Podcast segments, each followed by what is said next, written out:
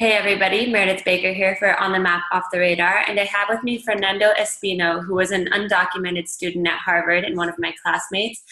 Um, with the presidential uh, election around the corner, I thought it would be important to touch on immigration. Fernando's going to give us some insight onto what it was like to be an undocumented student and the challenges he still faces. As some of you may know, there was a two thousand twelve executive order which allows undocumented youth to apply for up to two years at a time to be able to stay in the United States. However, this continually needs to be renewed and is actually not a secure pathway to citizenship. So Fernando's going to talk to us a little bit about the challenges he faced and what his hopes for are in terms of the immigration policy in the United States. So Fernando, thank you so much for taking the time to talk with me. Yeah, no, thank you, Meredith, for having me. And um, I wanted to ask you, what was your experience like being an undocumented student at Harvard? Yeah, so I think being an undocumented student posed its own little, a few little problems um, or, or sort of different experiences than even just being a Hispanic or, or, or a, a, an ethnic minority at Harvard. Um, because, you know, you're, even, you're an even smaller group um, than, you know, what people think is there. And the reality is you have to navigate the kind of vastness of opportunities and experiences that Harvard provides for you and decide which ones you can't apply to, which ones are not available to you because of your lack of citizenship, because of your um, financial need, because of, of whatever the case may be. Um, and that does in some ways become dis- disheartening um, to be limited by something that's very much out of your control. Uh, but at the same time, there is a lot to be thankful for, and I was very thankful for a lot of things that I was surprised about um, in terms of support, in terms of uh, just awareness that I did encounter at Harvard. Um, what was really nice about Harvard um, was that upon being accepted the summer before I was about to get, I was supposed to arrive, um, I got an email from the freshman dean's office Uh, where they indicated to me that uh, there was a group on campus called Act on a Dream, a student group which uh, does a lot of advocacy on behalf of undocumented immigrants, um, and who was the main source of resources, um, both uh, in terms of academic resources, job resources, um, scholarship resources uh, for students that were undocumented on campus. They have about a, a dozen or so each year, I think, right? Right, right. And when I went to go talk to them and, and check them out and even join them for a year or so, um, you realize that this that the number of undocumented is, I would say, surprisingly high, but yet it's still small enough that it, it can be very much forgotten. Um, so there are, in any given year, about forty Uh, undocumented students across all four years at, at the college. Um, and so the reality is we aren't notified in any sort of way. There's no way we can tell to each other, hey, who, who's undocumented here? Um, or, you know, uh, there's no way it's just come out and say it, because some people are very comfortable coming out. Some people are very much not. Uh, and so go ahead. Oh, no, and I was going to say, I mean, it's incredible, and the statistics um, there, that there are one million undocumented youth under the ages of eighteen, sixty-five thousand of which complete high school, and then only seven thousand to thirteen thousand of which go on to college. So it's incredible to make it um, that far, given those statistics and all those kind of barriers that are put in the way.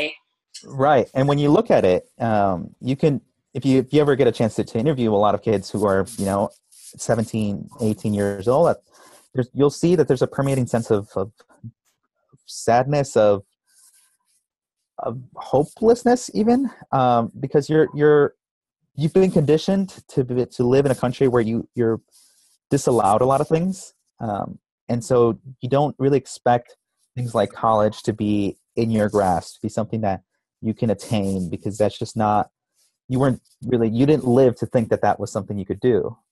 Um, and so it, for, for the few of us, for sadly, for the few of us who did end up going, did end up going to college and graduate, it took a lot of proactive action to really seek out the resources, the people who could help us get us more information. And in my case, it took me the, it, it, I had to trust my high school guidance counselor with, um, you know, your immigration status. And right. And, and trust me, that was an uncomfortable discussion, even though I had talked to her and known her for about a year before that, um, to just come out and say, hey, um, this is who I, this is my situation. And this is sort of the schools I'm I'm hoping to go to. Like, is this something that can happen? And of course, the biggest fear is that she comes and says no, or I don't know, or, you know, um, or sort of blows you off. But thankfully for me, that wasn't the case. And I think if I hadn't taken that step, I don't know if I would have been in college, much less somewhere like Harvard. And now uh, that you've graduated, Um, could you tell me some of the stuff or some of the biggest um, challenges you faced after graduation in searching for a job? Do you feel that the executive order of two thousand twelve has helped you in any way, or what still needs to be done for people like you to have a pathway to legal residency? Right. So uh, I think what's the most uh, important thing to realize is DACA, the, the executive order, Deferred Action for Childhood Arrivals, um, was a very hopeful accomplishment for many of us. Like I, like I said, we you get this sense, you get this consistent sense of you don't think that you're allowed to do things, um, and you don't feel like a lot of things are going to be open to you. And when that came about, um, I was still in college. I was a sophomore in college, and I didn't quite know yet what was I going to do for college, what, what I was going to do post-graduation. I knew I wanted to work, but at the time I didn't really have that as an option. Um, so DACA, the, the, the executive order certainly provided me with that, but what it didn't provide was sort of this um, educational aspect to it, um, mostly on the employer side, um, because since I've applied to a lot of places, there is a very uncomfortable conversation that inevitably happens, whether it's during the interview process or even after you've gotten the job, with human resources or with people at the company, trying to explain what exactly your work authorization is, um, and how it is different from being an international student who needs sponsorship, or being a, a person on on track to permanent residency or citizenship. And if and, and what I've encountered is a lot of people don't quite understand what the difference is, and, and, and sometimes it leads to confusion, Um, to questions about whether that still allows me to apply for the job or obtain the job. And in some cases that has closed the door for me. Um, and I've had to stop um, the application process for a few places. So it, it even though the it opened the door, um, it isn't, there could still be a better job in, in explaining that. Right. Um, or, and, and, and giving awareness that there are more and more of us who are in this situation, um, who have now the opportunity to work, and um, and it's not restricted um, as much as it is thought to be. And would something like the DREAM Act, which has failed to pass in numerous states, allow you a more um, concrete path to citizenship than something like DACA? Well, yes. Um, I think the reasons why we haven't seen the DREAM Act pass is mostly of how it's being painted, how immigration reform in general is being painted um, on both ends by by um, by the media, by current politicians, by um, political campaigns. I, that's, immigration, that's that was my next question: is how do you think yes. it's been um, obscured in mainstream media? So go right ahead.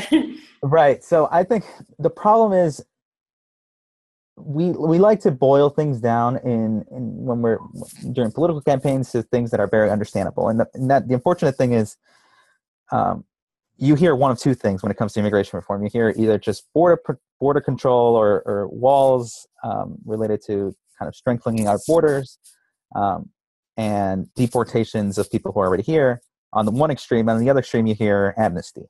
Um, so just complete um, pardoning, if you will, of people who had Uh, immigrated illegally. And I think painted like that, there's you.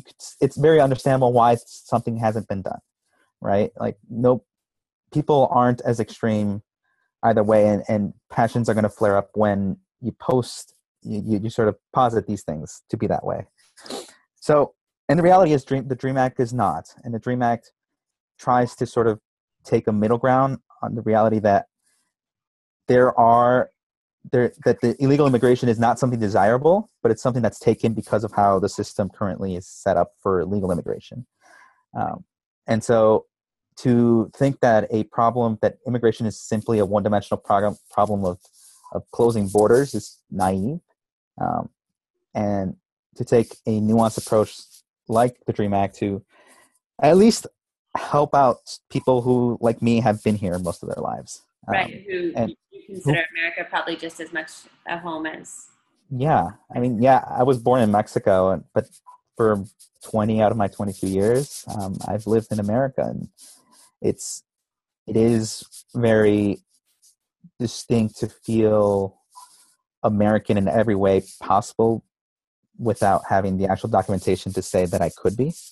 Um, right, and something like the DREAM Act also is like, if you graduate from college or serve in the army and you're really contributing to American society in a very tangible way, it seems like in a way it should be a no-brainer that it should pass. But right, right, exactly. It should be a no-brainer, and it should feel that it's it's not it's taking a one step in a multi-step solution um, to alleviate this problem. But unfortunately, when you think of it as amnesty, if it just is not going to be, um, yeah. it's just not going to be agreed upon.